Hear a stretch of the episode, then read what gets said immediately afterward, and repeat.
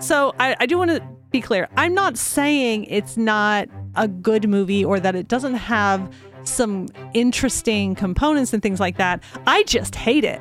okay.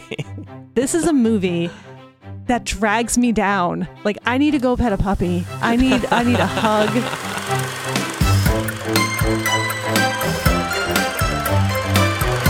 Hello there, steampunks, and thank you for tuning in to another episode of Steam Powered Movies. I am one of your hosts, engineer and producer Mike Fraedrich, and I'm here with your other host, Hello, I am Dana Fraedrich, disgruntled steampunk and fantasy author. disgruntled because Because I hate this film. because today we watched the movie Snowpiercer from 2013, directed by Bong Joon Ho, uh, more prominently known now for his 2019 Best Picture film Parasite. Oh, I didn't know he was the same one. Yep, yep, It's dark. Makes sense. same director. Uh, starring Chris Evans, Captain America himself, uh, in this movie about a post-apocalyptic train. I will say this is this is an interesting one because it is our first post-apocalyptic film instead of it being a period piece. This is a near future movie and we haven't done any like this yet. So the whole setup is really different. yeah, that, that'll be an interesting thing to get into. Um, so yeah, this is Steam Powered Movies, the podcast, if you don't know, where we watch movies that are steampunk to some degree, and then we talk about them. We say what we liked and didn't like, and at the end we give some ratings. So stick around for that. So yeah, let's get into it. Uh, so I, from what I've gathered, I, you're more a steampunk aficionado than I am. I am I am fairly fairly new to it. Mhm. Uh, I I have a feeling that post-apocalypse steampunk is kind of its own own thing. Am I am I right there?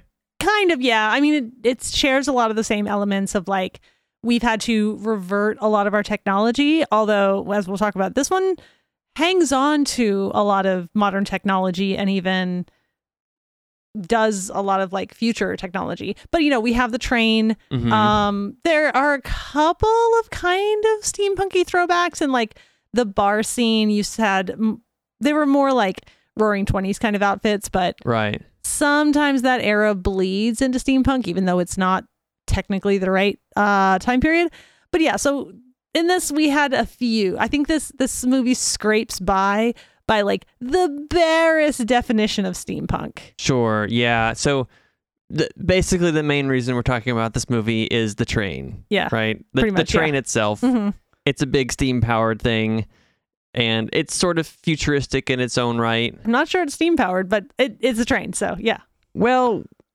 they didn't they didn't really go into it spoilers know, spoilers in case you haven't seen this movie and you're going to listen to this uh you know when they get to the, the engine room at the end hmm you see all the steam rising yes yes but it also looks very fusiony mm. I don't know, some kind of futuristic tiny fusion reactor or something. It's very bright and shiny. That look kind of magnetic maybe maybe That- like the gears were be it. magnetic somehow If he'd figured out the the secret to uh, perpetual motion or something, because he called kept calling it like the eternity engine. So maybe something like that. yeah i, I kind of wish maybe we had learned a little bit more about that and like how the engine works they just talk about how it's awesome Yeah, it's the future. It's everything. It's this is the train is the earth and life and stuff. so yeah we don't really learn a lot about how the train works Uh huh. I I in my mind, it is steam powered in that there's like a heat source that generates steam that turns a turbine, but maybe the gears we see are magnetically interlocking instead of physically interlocking because maybe that keeps them from wearing out as fast. maybe, possibly. It I mean, magnetism. Yeah. Magnetism is also one of those uh, components of steampunk, like we talked about with Wild Wild West and whatnot. There was a lot of use of the magnets with the the collars and blades and stuff. So it it sort of falls within that. I think, like I said, this movie technically falls within the definition, which is why it got, made it onto our list.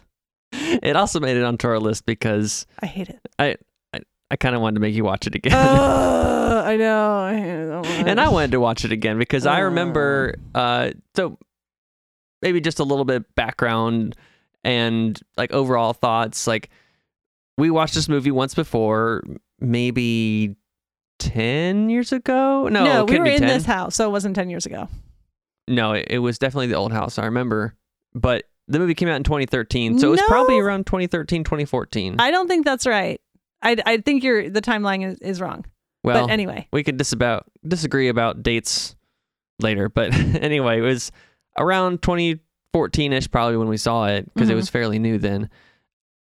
I had I knew nothing about it going in, and I enjoyed it for just the ride of like not knowing what's going to happen next, and just seeing the the journey from train car to train car as we discover these like new mini worlds and there's all like tension at every point and we don't know what's going to happen.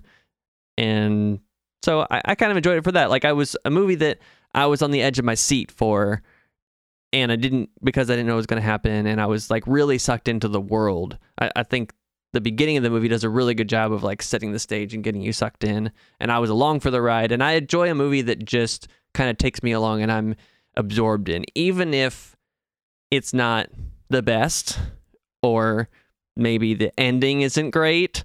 Hint wink nudge nudge but Mm. so so that's kind of where i and i hadn't seen it since then so wanted to see again. And i'd say a pretty similar experience for me this time around and that i was sucked in the beginning i was along for the journey but it started to fall off at the end uh we'll, we can get more into that later so how how about you like what's your expound upon your unhappiness Mm. Viewers, I'm giving I'm giving Mike a look. Oh my gosh. So I I recall when we watched this movie, I feel like this was the beginning of that period where I was like, I don't want Mike picking movies because I hated this movie so much. I want to I want to be clear though. i'm a little more adventurous than you Uh, okay, I know what I like. I am perfectly comfortable with everything that I like, and I know what I don't like, and I'm okay with that too. So I, I do want to be clear. I'm not saying it's not a good movie or that it doesn't have some interesting components and things like that. I just hate it. okay There are some really interesting pieces in this, but this is a movie that drags me down. Like I need to go pet a puppy. I need I need a hug. I just I need like a warm cup of cocoa after this movie. This movie is so dark. It's so sad and everything sucks. Well, I, I can't argue there. You you nailed it. You nailed the tone of the movie. Ah. Everything sucks is the tone. Yeah. Y'all, if you're if you're not in a good place like mentally, don't watch this film. Like I care more about about your mental health than I do about being popular or saying popular things. Like if you're not in a good place mentally, don't watch this film because it is rough. Maybe especially if you have any like existential dread when it comes to like climate change, maybe, and the state of humanity and our ability to coexist and get along. Maybe don't maybe don't watch this movie if you're having those kinds of feelings. I recommend My Little Pony instead. It's it's a it's a real uplifting show. But I actually we mentioned climate change, and I do want to say it's a really interesting take too. That essentially the catalyst for like the state of the world in this film is that okay, climate change is happening. It's real bad. So instead of you know stopping the bad thing and like cutting down on our pollution and taking the steps to Mhm. stop climate change, we'll just like try to do something that will allow us to keep doing all the bad. And that way we can just have our cake and eat it too, which of course goes horribly wrong. Yeah, yeah, it goes really bad. I, Mhm. I, I think I like how it was set up. It was actually really efficiently done, I thought, with just Mhm. like the radio voiceover in the beginning, like the clips of radio or TV or whatever, saying, "Oh yeah, this is this report, this happened, and they're we're gonna spray this chemical in the sky to cool down the earth," and it was like, "Whoops, too much." Now we have another ice age. Right. I, I do kind of like that. That was the setup. It's like an overcorrection to make it worse the other way Right. is how we messed it all up. But it's also like very much that humanity thing of of like, well, I I don't want to stop doing the thing. I don't want to like have to give up anything. So instead we'll do this other thing that will surely not have any backlash. Right, right. It's interesting. You mentioned you didn't know that this was by um, Bong Joon Ho, and I had this was the first of his movies I ever saw, Mhm. And I've seen more of them now. So because I saw Parasite, I saw Okja, and it he does like to make like a political type of statement. I, I've noticed with his movies, there's there's some sort of political theme. Mhm. Um, like Parasite's about class, which Mhm. I think he he revisits in this is or he he did in this. He revisits for Oh Parasite. yeah, really strongly, yeah, which I appreciate. but also like the climate change thing seems like he was trying to make some sort of statement there. Also the thing about class, I think he did it better in Parasite. hmm Um, I'll have to get you to watch that No, at some point. no, no, thank you. I don't want to.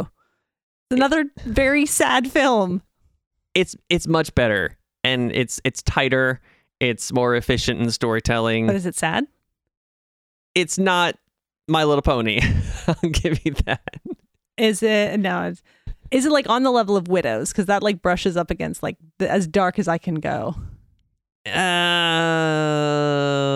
I don't know. It, it might be it might be darker than that. It there it has moments. It it's not as dark as Snowpiercer. It's not as dark as this movie. It's not. Maybe somebody will tell me I'm wrong. I don't, I don't remember it being as dark as this movie. But anyway, as far as so you were talking about the this is how humans ruin the earth. Mm-hmm. It's a parallel I just thought of, but I was already thinking in my head that this movie reminds me of another movie that I've been thinking about recently Mhm. that came out bef- before this movie, which is The Matrix. I think there are a lot of parallels.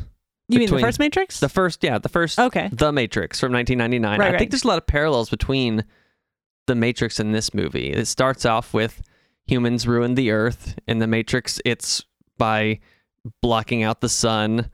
In this one, it's freezing the earth. hmm Um, I mean, that's very much dystopia at its core. How do how do humans trash the earth? How did humans ruin everything? And then like, what did the survivors do? hmm Uh, I think that there's several other parallels too. There's a there's a reluctant hero, and it's a hero's journey thing. You know, Mhm. reluctant hero dives into this world, the craziness, and learns all this stuff, and then at the end, much like the Matrix sequels, actually pick Mhm. up, it's like, oh. Yes, you were the the chosen one to lead the rebellion because that's how the system was designed from the first place. which is another trope that I hate. I feel like it undermines everyone's struggle. Just more darkness. Oh, absolutely. I think it confuses the message, whatever that is at the end. I was very confused at the end of this movie both times. I That- still don't get it. Honestly, it just it just makes me feel like, well, this was all pointless.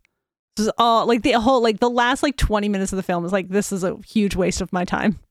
You know, I kind of agree. I, I kind of agree. And I get, yeah, let's just talk about the end of the We'll talk about the end of the movie and then we'll go back and and talk about some other stuff. But okay.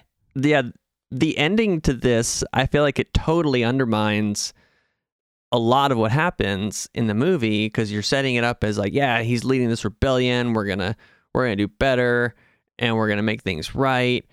And then at the end, he gets this speech, and you think he's like getting turned to like you get the big speech from Truman Show Dad. Uh, Wilford is his name. Wilford, yeah, Yeah. I think with the actor because he, he kind of plays the same role as Truman Show, where I never like, saw Truman Show. okay, we're gonna fix that at some point. Okay. That's a feel good movie. It's a good one. I've heard really good things about that one. but he plays the like puppet master in that as well. Uh huh. So I thought it was kind You of funny. just ruined it for me. Spoilers, man. You kind of know the premise of Truman Show. I know been it's a, it's a big fake reality show, but anyway, it's fine. I don't actually don't care that much about spoilers. Spoilers for Truman Show, I guess, in this one too. There's spoilers for all movies, you guys. Don't watch any movies before you listen to this podcast. Ever. That's not actually true. Carry no, on. but but anyway, like so then you get the whole speech, you're like, oh, okay, actually the message is gonna be to fall in line, everybody has their place. But then they just blow up the train and everybody dies. hmm Like, so The what? polar bear is going to straight eat the survivors.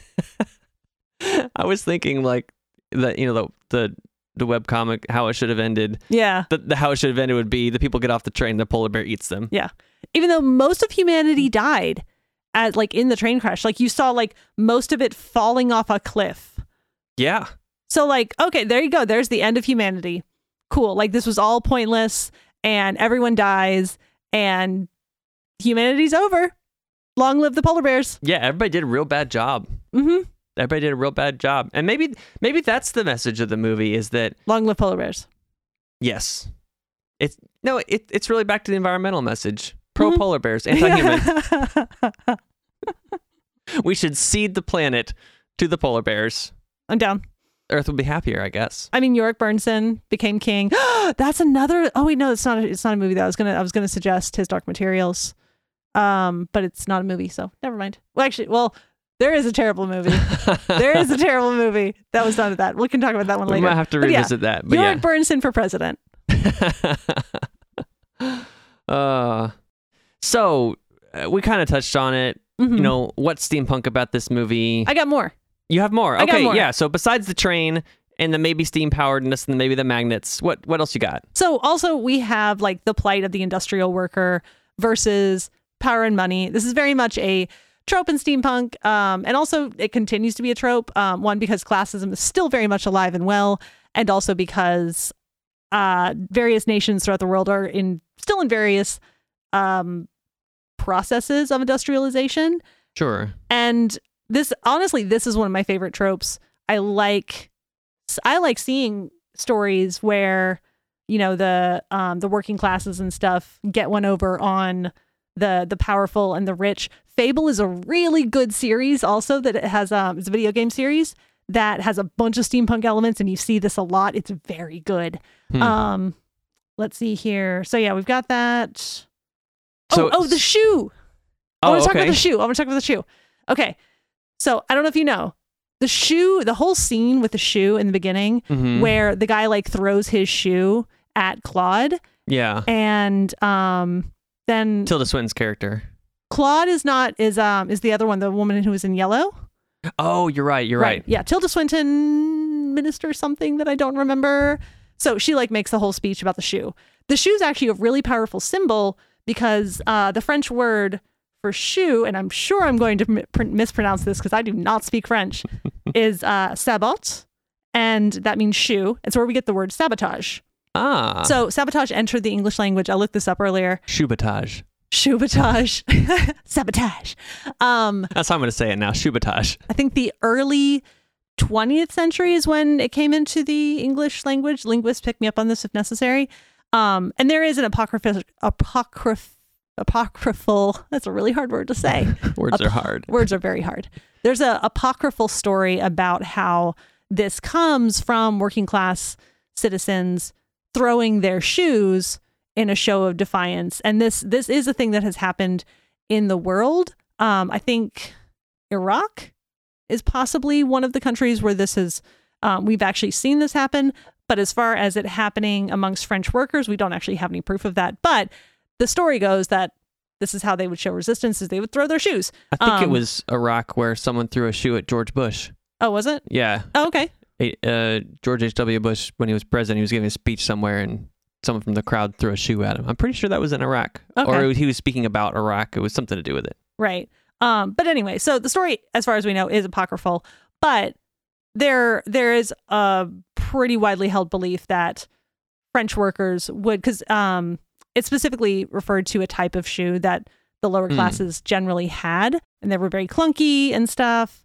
And so, like, I think what is it that the word uh, sabotage means to bungle, and so there are there are a lot of thoughts that French workers would sabotage their jobs and things like that to make it hard for their basically uh, the capitalist charge. capitalist uh, overlords. yeah, you know, stick to the man. Yeah, you know, exactly. So rage yeah, so against the, the machine, all that stuff. right. So the shoe is like a super duper powerful symbol, um, and I I kind of like that that was done. It's very much pointing to like this is what's happening in this movie. There's a lot of talk in the writing world about making promises early on, Mm-hmm. and I I feel like making a big deal about the shoe is very much that like hey we're gonna have like the people's revolution happening in this movie Right. Yeah, which, which happens for most of the movie, and then it gets completely derailed at the end uh, with, everything. I, again, I keep coming back to. The, the ending. derailed but i'm yeah I know what I did. i'm proud of you i'm really proud of you So it seems like we're, you know, not a lot of visual steampunk, but more like tropes and things that are common in these yeah a lot of stories, right? themes and stuff like that Cool, cool. Yeah. Well, if you could hmm find something that you liked about this movie besides the shoe, which, which you liked, is there anything else just in general that you liked about this movie? like I said, there there are a lot of interesting things in this movie. You know, I love a good system, and I, as as horrible as it was applied, I like the idea of a self sustaining system, not to the end of murdering people, but you know, like if we talk about sustainable farming and stuff like that, that's that's meant to be like a, a system that well sustains itself, thus sustainable. Um, I like that a lot. I like kind of that concept, but again, not to the end of murdering people. Mhm. Um, and the I, I even though the aquarium seems like weirdly unwieldy for a train, like I wrote that down like, is this possible? like water is a very sloshy substance, and it's really heavy. Water's extremely heavy. I just this well, and we saw the train getting rocked when it went through, like, broke through the ice and stuff. It's like, would that aquarium stay in one piece? Right. I don't think so. Yeah. So I I liked like you, I like the different like kind of worlds that we see as we pass from car to car. And I like this I love it uh an infrastructure. I love um I don't want to use the word ecosystem because they did and it makes me feel weird. Um but I I like the world building of it. You know, you had Mhm. like the sort of uh typical train car section that you would see on, you know, the Orient Express or something like that Right, a there normal was like train. dentist office and like someone in was it there was somebody like just drinking tea and reading or whatever that's really interesting to me to see Mhm. like how people set up infrastructure in non-traditional spaces and i think that's really cool so i enjoy that i don't know about the cows and the pigs like you kind of go through that huge meat freezer section Right. it's like where are the livestock this is a lot of meat yeah. So the, getting into some of the like unrealistic, you, you start to break down the the realism. uh-huh There's a thing that watching this movie, you feel I felt like maybe it was starting to do, but it didn't really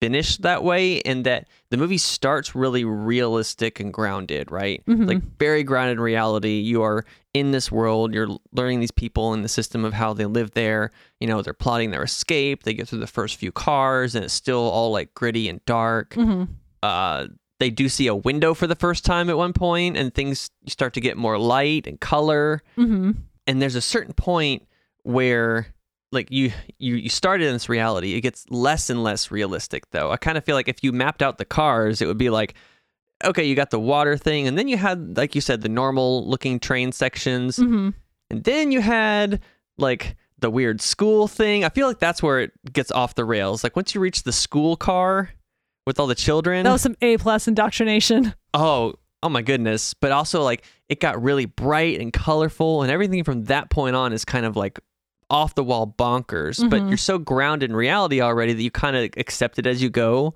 but then it just gets more and more ridiculous. I was kind of thinking that this was like the movie doing a thing where the story itself becomes more and more unrealistic. It's kind of it becomes a fable. Hmm and maybe that's because this is like a re- in the retelling of this story uh, like most of the people had died so the stories are all like fragmented and like it's like myth and fable that's passed down and becomes more and more unbelievable i, I don't know Okay. I I'm I'm with you. I'm on board.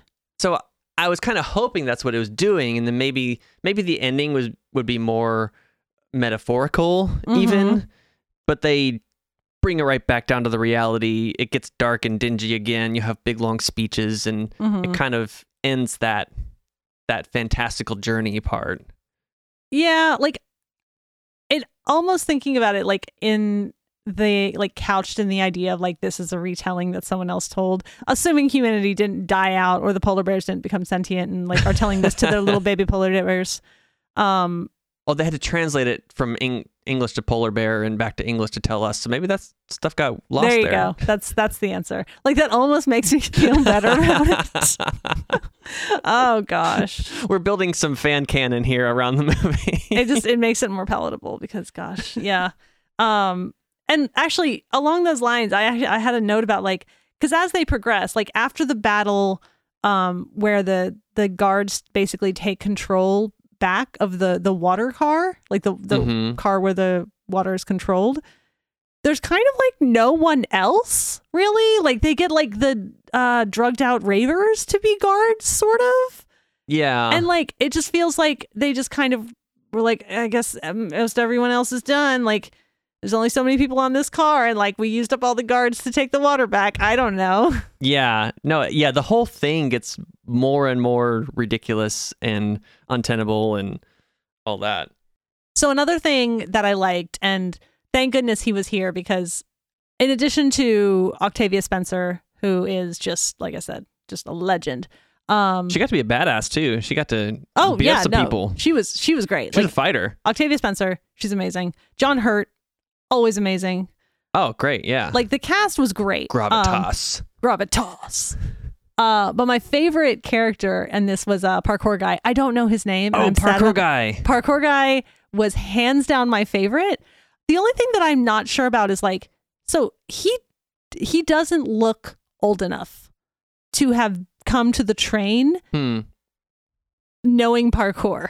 Like Okay. he looks about 17. He might have been born on the train or something. Yeah. So kind of like, ambiguous. I don't know. but he seems to be the only one with this skill set. right. he's kind of like the rook rook being character from my books he's kind of the rook with this like super uh athletic skill set and like climbing up walls and like stabbing people from above and really cool stuff like that but no one else has this like how how has no one else have been doing the same training as him he is it yeah, like he, he hits a great entrance where he like throws off his coat or right he's got, the these- awesome tattoos Yeah. And then like he doesn't really speak, but he he takes somebody hostage early. He's like he's like surrender or die. He like Yeah. shows the two tattoos. it's it's so cool Yeah, he was he was great. He was awesome. Yeah, great entrance, the cool tattoos and like whipped up and like knifed that guy. Yeah, but I actually wrote in my notes like more parkour, parkour guy, please. And then I couldn't remember if he lived, but of course he doesn't because everyone dies in this. But Oh, he dies like painfully. oh yeah, no, he he dies like trying to like with like the knife like through his hand and then into his chest. It's awful. It's terrible.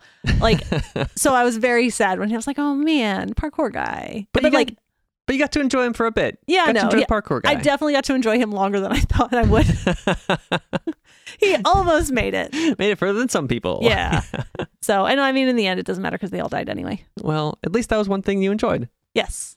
So the the rook of the train, parkour guy. Uh, I'll say some stuff I liked. Go on. I, I, I did like a lot of things about this movie. I Mhm. liked Octavia Spencer shouting chicken at the top of her lungs. I mean, Octavia Spencer is a legend. She's just amazing, and I just love her and everything. I liked the subtle humor sprinkled throughout. There was the, the you say it's it is very dark and depressing, but they threw in little nuggets. Like They tried. at one point, you see your, st- you know, in the garden car, someone's just sitting there knitting in a chair. I thought that was funny. I thought the part where, um, the daughter of the the techie guy who's opening the doors for them. Oh, Yona. Yona, yeah. So she at one point there's like a butler at a door. She asks him to open the door. He opens it and she's like, "I want my drugs now." She's She- taking credit for it, I mean, she did her job. right? Just because they didn't have to jimmy it doesn't mean it doesn't count. Yeah, they, they didn't say how she got to open a door. I thought that was funny. And then like the the assistant lady um that had the shoe thrown at her, that she just she just measured everything. Yeah. She when they she took the like the the drug bomb away, she measured it first. Like that's a funny little joke. I That mean, like I said, they tried. I just, I feel like. I, I just like I can't bring myself to laugh at stuff like that after I've watched a man like get his arm frozen and then bashed off. I just can't like find humor after that. Yeah. It does have that, yeah. It's oh gosh. I, I really I think I really like the first half of the movie. Maybe the first like sixty five percent of it. Mm-hmm. where again we're doing the world building we're going on the adventure uh you know we're following our heroes they're and even throughout that part till again till like 75% of the way through the movie it does keep variety it is long there are some scenes that are really drawn out but even scene to scene it goes from like all right we got like a slow talking scene now we got some action Mm-hmm. and even but even like within the action scenes there's good variety of the visual it's not just like oh people punching each other in the same type of way for five minutes there's like this kind of thing happening and then there's like a little mini story in the middle they like were very creative with their violence. yeah yeah like they're they were they told little stories through the action scenes instead of just being like this is the action part Mm-hmm. so i thought all of that was really done i, I kind of think this whole movie is the director just kind of flexing because he's doing action. He's doing, you know, long dialogue, monologue, dialogue scenes. He's doing like heartfelt scenes. He's working with every different type of lighting that you can imagine to put in front of a camera. Mm-hmm. Right. Like super dark. You got the the bright window. You the got night the, vision. the night vision. You got the different colors in different rooms. hmm Like it's everything. I think he's kind of. It might maybe it was just an audition for future movies. Like, hey, I can do all this stuff. I mean, and go him. Like it. You're right. He he does a lot. He really accomplishes a lot with this film. I just uh, it's so hard for me to swallow. It's so so sad. Everyone dies. Yeah, I'm sorry, guys. I'm real down to this episode. yeah, and I, and not to keep harping on it, but I, I would say like my least favorite thing is how it all wraps up. And the end, it, it felt a little bit like, you know, you ha- that's where it breaks the momentum. Where it usually was doing talking and then action, talking then action. Well, you get the big long talking scene between Chris Evans and the the lockpicker guy, hmm and then you go to another long talking scene with the train conductor guy.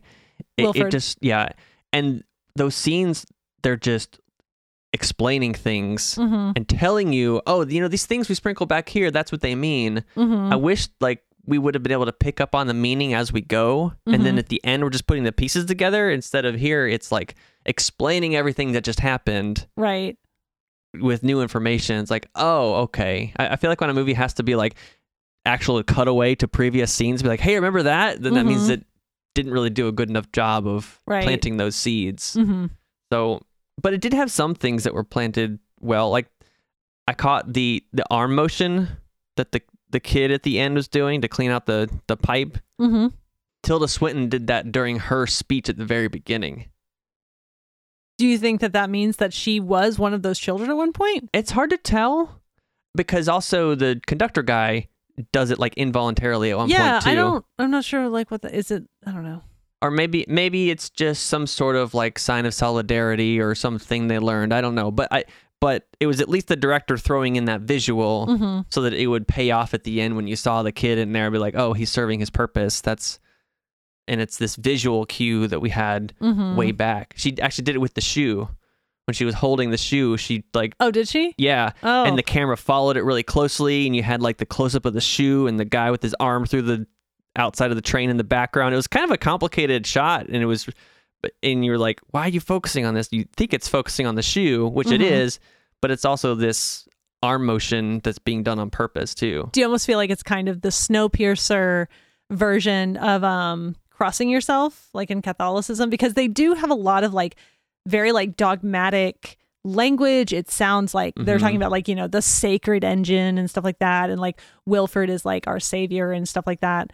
So I almost wonder if like that's almost like the like I said like the Snowpiercer version of May- that. Maybe so. I would buy it more if the train had been in existence longer. Mm-hmm. Because, like, Tilda Swinton and the conductor guy, like, they're too old to have fulfilled that role as small oh, children. Oh, that's true. You're right. because it's only been 17 years. It's only been 17 years. Yeah. Yeah. So I feel like if the train was older, you could Mhm. have more people who had that as a, a- like a physical language that they Mhm. had learned, and it, maybe it would be a tick hmm or something. But yeah, the train's not old enough, so uh, it doesn't really make sense why it's there. It's Mhm. just put there. Yeah. But it was. I thought it was a, an interesting little thing. Yeah. There's one more thing that I thought was a little bit weird and not, I mean, I kind of get it, but also, I don't know. So, you know, the scene where like they look down into the, um, like basically like the thing that's crunching up whatever to make the protein bars Mhm. and they see it's a whole bunch of bugs. right. And like, I mean, yeah, no, granted, seeing like a huge drum full of bugs is disgusting. Even talking about it's like making me feel itchy. But like, Confirmed. Dana scratched her head. yeah, it, it, it, I'll grant you, like, that's creepy AF.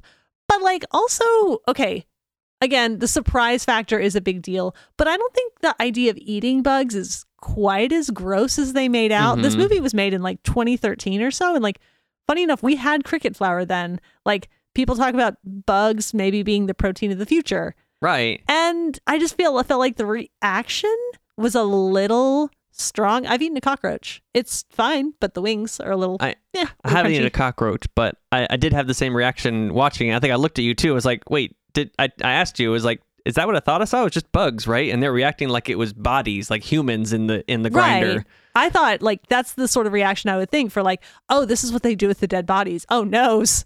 I had forgotten that from the my first watching. I was like, oh wait, did they find this where they find out that there's like bodies in the grinder? And then when they reacted, I was like, oh, it is. And then I was like, it's just bugs. Yeah. Soylent Okay. Green is, is not people. Right. No, it's it's just it's protein. Mm-hmm. Yeah. It's nutritious. It's fine. Yeah.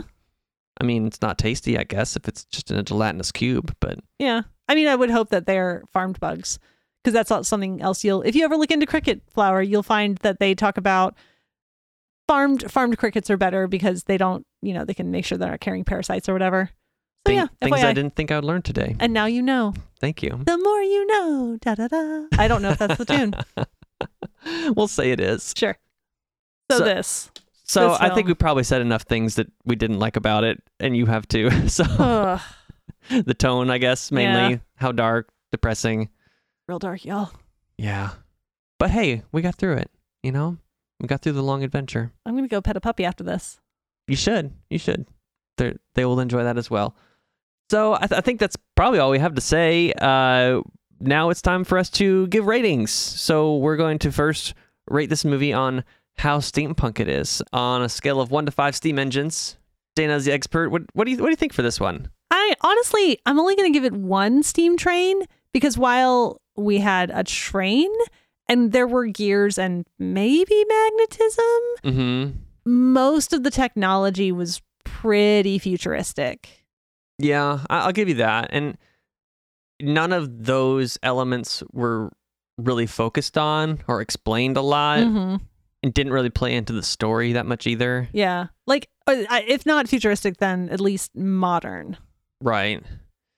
Yeah, because it's post-apocalypse, so you, there's a little bit of regression, but Yeah. still a lot of modern stuff. And, And I, I totally dig the idea of like a round the world track for like, you know, the ultra luxurious Mhm. train cruise.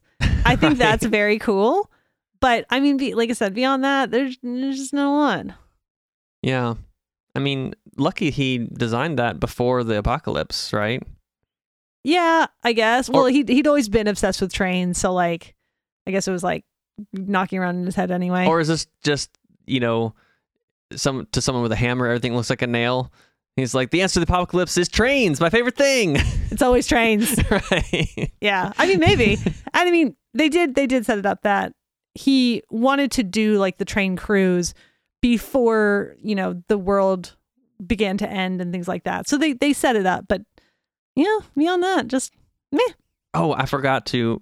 While we're giving rate, okay, I'll do it when I give my rating. So then it's we rate based on how much we just enjoyed watching the movie, not necessarily how technically good or if it would win an Oscar or how the rest of the world rates it. How much did we enjoy it? So Dana, on a scale of what is your scale again? one to five gears. One to five gears.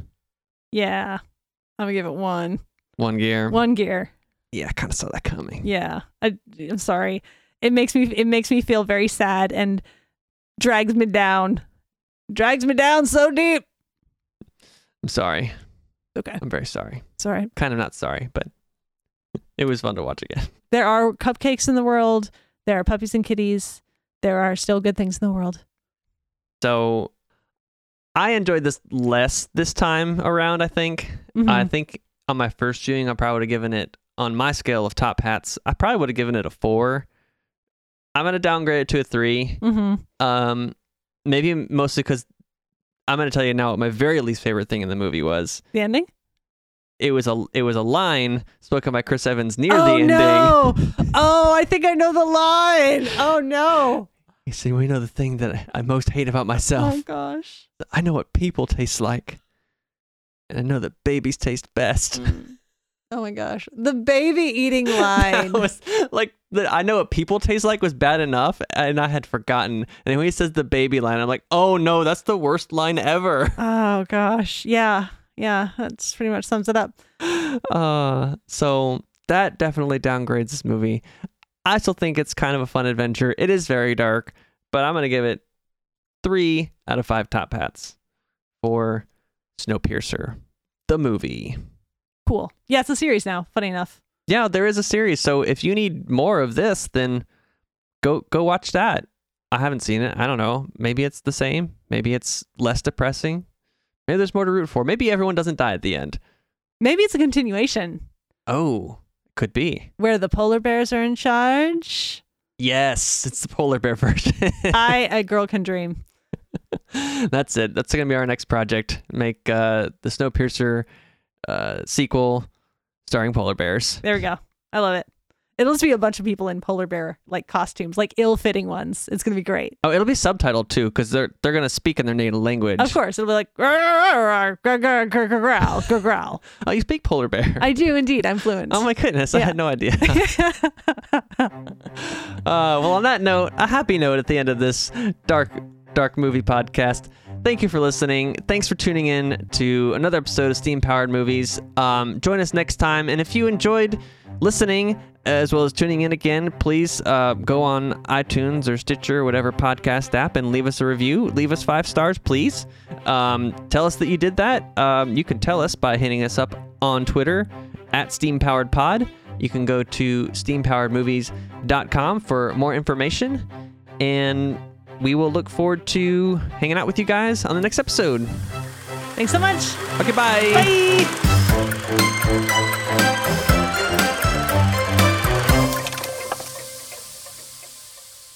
Gotta we gotta pick something good for next time.